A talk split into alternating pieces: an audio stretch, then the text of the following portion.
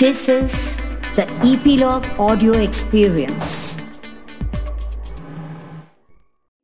School में नरेन की एक सहपाठी के साथ एक मिठाई को लेकर छीना झपटी हो गई।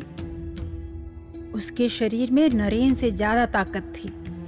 इसलिए उसने वह मिठाई नरेन के हाथ से छीन ली। उस वक्त नरेन के मनोभाव उस उम्र की मासूमियत वाले ही थे। उसे लगा उस जैसा दुष्ट लड़का दुनिया में अब तक कोई पैदा नहीं हुआ है। जब वह खुद बड़ा हो जाएगा और उसमें उससे ज़्यादा ताकत भर जाएगी, तब वह उसको सबक सिखाएगा और उसे हरा देगा। उसने सोचा, वह इतना दुष्ट है कि उसके लिए कोई भी सजा काफ़ी नहीं। उसे तो फांसी दे देनी चाहिए। उसके तो टुकड़े टुकड़े कर देने चाहिए। समय के साथ वे दोनों बड़े हुए और फिर अच्छे दोस्त भी रहे। ऐसी मासूमियत से भरा था नरेंद्र का बचपन। नरेंद्र का बचपन आज के 21वीं सदी के बचपन से बहुत अलग था।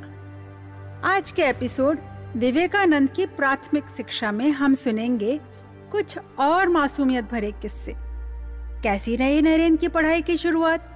किस तरह उनके स्वभाव, तेज याददाश्त और उनकी हर स्थिति को समझने की क्षमता उन्हें सबका प्रिय बनाने लगी। मैं सुनीता मालपानी इपीलॉग मीडिया के साथ लेकर आई हूँ स्वयं की खोज स्वामी विवेकानंद की जीवन गाथा। विद्यालय के एक शिक्षक बड़े गुस्सेल स्वभाव के थे। जहाँ आवश्यकता महसूस होती, वे छात्रों को कठोर शारीरिक दंड भी दे दिया करते। एक दिन शिक्षक एक बालक को उसके उद्दंड व्यवहार के लिए पीट रहे थे।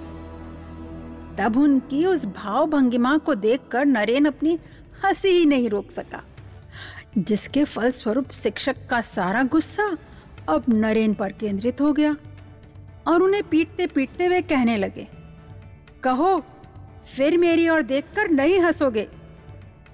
नरेन के ना कहने पर शिक्षक ने और अधिक पीटना शुरू कर दिया। दोनों हाथ से उनके कान ऐंठ कर पकड़ कर उन्हें बेंच पर खड़ा कर दिया। इससे नरेन का एक कान छिल गया और खून रिसने लगा। तब भी नरेन इस बात को मानने के लिए सहमत नहीं हुआ कि वह नहीं हंसेगा और क्रोध में भरकर कहने लगा, मेरा कान नहीं ऐठिए। आप मुझे इस तरह नहीं पीट सकते। मेरी देह पर, शरीर पर हाथ नहीं लगाइएगा। इसी समय सौभाग्यवश श्री ईश्वर चंद विद्यासागर, जो इस विद्यालय के संरक्षक थे, वहाँ आ पहुँचे। पूछने पर नरेन ने फफकते फफकते सारी घटना उन्हें कह सुनाई और हाथों में पुस्तक उठाते हुए कहा, मैं सदा के लिए यह विद्यालय छोड़कर जा रहा हूँ। विद्यासागर जी ने उसे अपने कमरे में ले जाकर काफ़ी सांत्वना दी। बाद में बात की गंभीरता को समझते हुए पूरे विद्यालय में यह आदेश दिया गया कि विद्यालय में इस प्रकार का शारीरिक दंड किसी भी विद्यार्थी को नहीं दिया जाएगा। इधर घर में माँ ने जब यह घटना का विवरण सुना, तब उन्होंने दुख और शोभ से कहा, मैं अपने बच्चे को ऐसे विद्यालय में अब नहीं जाने दूँगी। किंतु नरेन का मन तब तक शांत हो गया था। पहले की भांति ही वे उस विद्यालय में जाने लगे। वैसे उनका कान ठीक होने में कई दिन लग गए थे। ऐसे उद्दंड, निर्भीक और चंचल नरेंद्र जब छह वर्ष के हुए, उन्होंने पढ़ना शुरू कर दिया था, अपनी घर की पाठशाला में। फिर जब वे आठ वर्ष के हुए, तब पिता विश्वनाथ जी ने ईश्वरचंद विद्यासागर जी के मेट्रोपॉलिटन इंस्टीट्यूशन में उनका नामांकन करवा दिया। नरेंद्रनाथ को उनके दोस्त नरेन कहते। नरेन बहुत ही निर्भीक और दृढ़ संकल्प वाला बालक था। उनकी इच्छा के विरुद्ध उनसे काम करवाना मानो लोहे की चने चबाने जैसा था। शुरुआत में स्कूल में नरेन ने अंग्रेज़ी भाषा सीखने से ही मना कर दिया। सभी लोगों ने बहुत समझाया। आजकल अंग्रेज़ी शिक्षा पाना आवश्यक है। नहीं सीखने से काम नहीं चलता। लेकिन नरेन तो टस से मस नहीं हुए। पारिवारिक मित्र नरसिंह दत्त महाशय ने भी समझाया, लेकिन शुरुआत में सफल नहीं हुए। कुछ दिन के बाद न जाने क्या समझाने पर नरेंद्र ने नरसिंह जी की बात मान ली। नए उत्साह के साथ अब वे अंग्रेज़ी भाषा सीखने लगे। नरेंद्र के स्वभाव को समझते हुए इसे देखकर सभी का अचंभित होना वाजिब ही था। स्कूल में नरेंद्र बालकों का नेता बना रहता था। खेल में बहुत रुचि थी। इसलिए दोपहर का भोजन समाप्त कर सबसे पहले खेल के मैदान में नरेन पहुँचता था। कूदना, दौड़ना, मुक्केबाजी और कांच की गोटियों से खेलना बहुत प्रिय था उसे। कुछ नए खेलों को भी अपने दोस्तों के साथ खेलता। सबसे प्रिय खेल था राजा और राजदरबार। और नरेन, वह तो राजा ही बनता। उनका राज दरबार घर या मंदिर की सीढ़ियों पर लगता। सबसे ऊँची सीढ़ी पर राजा नरेन बैठता और फिर राजमंत्रियों की नियुक्ति होती। प्रधानमंत्री, सेनापति, वे भी बनाए जाते। नियुक्तियाँ हो जाने पर सभी अपने अपने पद के हिसाब से ऊपर से नीचे सीढ़ियों पर बैठते। राजा बना नरेन दरबार चलाता, नियम बनाता, झगड़े निपटाता और दंड भी देता। एक दिन एक अध्यापक कक्षा में पढ़ा रहे थे और नरेन अपने साथियों के साथ गप लड़ा रहे थे। यह देखकर अध्यापक ने नरेन की टोली में से हर एक छात्र को खड़ा करके उनसे वो जो विषय पढ़ा रहे थे, उसी का प्रश्न पूछा।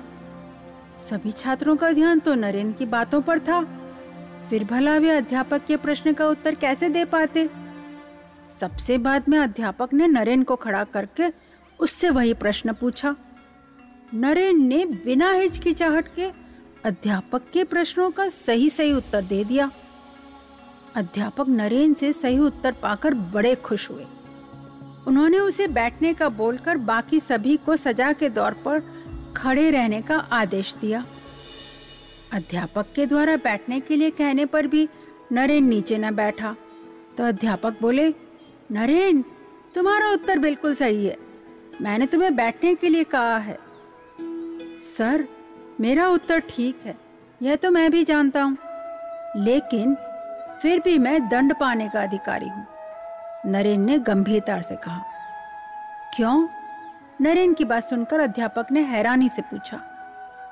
क्योंकि गप्पे तो मैं ही सुना रहा था ना, सर? बाकी तो सभी सिर्फ़ सुन रहे थे। नरेन की बात सुनकर अध्यापक को बड़ा आश्चर्य हुआ।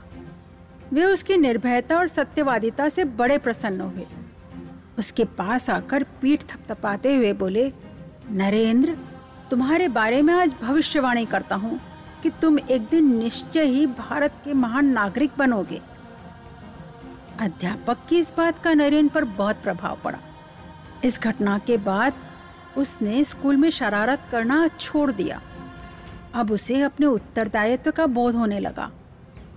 वह इस बात के लिए गंभीर हो गया था कि उसकी उद्दंडता के कारण कोई यह न कह दे कि देखो देखो, इस उद्दंड छात्र के लिए अध्यापक ने महान होने की भविष्यवाणी की है। नरेन और उसके साथी पड़ोस के बगीचे में चंपा के बड़े से पेड़ के आसपास खेला करते। पेड़ पर चढ़कर, डालियों पर लटक कर, इधर से उधर उछल कर खूब शोर करते। पड़ोस के बूढ़े बाबा को उनका शोर करना बिल्कुल अच्छा नहीं लगता। एक दिन बाग में आकर नरेन की ओर देखकर बोले, तुम लोग इस पेड़ पर मत चढ़ा करो। तुम्हें शायद पता नहीं है, इस पेड़ पर भूत रहता है और वह किसी दिन तुम्हारी गर्दन पकड़ लेगा। नरेंद्र ने बाबा की बात चुपचाप सुन ली और उनके चले जाने के बाद फिर पेड़ पर चढ़कर खेलने लगा। उसके साथियों ने रोका नरेन, मत पेड़ पर। तुमने सुना ना, बाबा ने क्या कहा? भूत तुम्हारी गर्दन पकड़ लेगा। चलो चलो, हम घर चले। नरेन हंसकर बोला, अगर भूत होता तो अब तक हमें पकड़ चुका होता। हम कितनी बार तो इस पेड़ पर चढ़ चुके हैं। नरेन हमेशा कहता, डर कर नहीं रहना चाहिए। हर स्थिति में खुद सच्चाई का पता करो। फिर विश्वास करो, निडर बनो। नरेन अपने दोस्तों के साथ और भी कई तरह के खेलों को आजमाता। उसे रसोई घर वाला खेल भी रुचिकर लगता। तरकारियाँ लेकर कई मज़ेदार लजीज खाना बनाना उसका शौक था। उसे नाटक करना, व्यायाम करना भी पसंद था। पहले घर के बरामदे में व्यायाम शुरू हुआ, फिर पड़ोस की व्यायामशाला में उसने जाना शुरू किया। तलवार चलाना, लाठी चलाना, कुश्ती जैसे खेल भी उसने बहुत सीखे। तकलीफ़ और खतरों के मौकों में नरेन हमेशा हिम्मत और धीरज से काम लेता। एक दिन नरेन और उसके साथी अपने खेलने के क्लब में एक भारी झूले को लगाने की कोशिश कर रहे थे। बड़ा कठिन काम था, लेकिन वहाँ देखने वालों में से किसी ने भी मदद का हाथ नहीं बढ़ाया। तभी भीड़ में खड़े खट्टे कट्ठे ब्रिटिश नाविक उनकी कोशिश देखकर उनकी मदद के लिए आगे आया। काम करते हुए अचानक झूला छूट कर नाविक के सिर से जा टकराया। उससे खून बहने लगा और वह बेहोश सा हो गया। तब वहाँ खड़े लोगों को लगा कि नाविक मर गया। सभी वहाँ से नौ दो ग्यारह हो गए, गायब हो गए। लेकिन नरेन और उसके कुछ साथियों ने अपनी ज़िम्मेदारी निभाते हुए धोती फाड़ कर उसके घाव पर पट्टी बांधी, उसके मुँह पर पानी के छींटे किए, उसे हवा करने लगे। थोड़ी देर में वह होश में आ गया।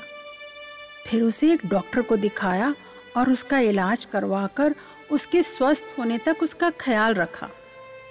सोते हुए बदलते रंगों की रोशनी दिखाई देने के बाद वह फैल कर सफ़ेद चमक पूरे शरीर को नहला देती। ऐसी होती नरेन की लगभग हर रात। नींद लेने के लिए जैसे ही वह अपनी आँखें बंद करता, उसकी भौं के बीच ऐसा ही अजीब दृश्य आ जाता। फिर मन इस घटना में व्यस्त हो जाता और शरीर धीरे धीरे सो जाता। जैसे ही उस पर नींद हावी होती, प्रकाश प्रकट हो जाता। नरेन को लगता, यह बिल्कुल स्वाभाविक नेचुरल सी बात है। हर किसी के साथ सोते समय ऐसा ही होता होगा। इसलिए कभी उसने इसका उल्लेख ही नहीं किया। एक बार ऐसे ही अपने स्कूल में अपने साथी से पूछा, क्या तुम्हें रात में सोते समय अपनी भावों के बीच रोशनी दिखाई देती है? मित्र ने कहा, नहीं तो क्यों? तब नरेन ने कहा, याद करने की कोशिश करो, शायद बिस्तर पर जाते ही तुरंत नींद न आने पर थोड़ी देर तक सतर्क रहने पर ऐसा दिखता होगा। यह दोस्त तो नरेन को कोई जवाब ना दे सका। लेकिन किसी और ने, किसी खास ने कुछ सालों के बाद नरेन से यही सवाल पूछा, नरेन, मेरे बेटे, जब तुम सोने जाते हो, क्या तुम्हें रोशनी दिखाई देती है? प्रश्नकर्ता उनके आध्यात्मिक गुरु थे। इस बात की हम पूरी कहानी सुनेंगे, लेकिन कुछ बाद में। बड़ा होने के बाद जब नरेन ने ध्यान अभ्यास शुरू किया, तब आँखें मूंदते ही सबसे पहले वही रोशनी उसके सामने उभर आती और उसी पर अपना चित्त एकाग्र करते। यह रोशनी दिखाई देने वाली बात नरेंद्र के साथ अंत तक बनी रही। हालाँकि उनके जीवन के अगले चरण में, उत्तरार्ध में, यह बात इतनी बार नहीं होती थी। नरेन के इस एहसास से निश्चित रूप से एक महान आध्यात्मिक अतीत स्पिरिचुअल पास्ट के बारे में पता चलता है, जिसमें नरेन की आत्मा ने पहले से ही खुद को ध्यान के एहसास में इतना डूबना सिखा लिया था कि वह उसके साथ सहज जीवन का हिस्सा बन गया था। इस तरह के छोटे बड़े किस्से नरेन के बचपन के अद्भुत पहलुओं की, उनके जीवन की मज़बूत नींव की झलक देते हैं। कैसा रहा इसके आगे नरेंद्र का जीवन?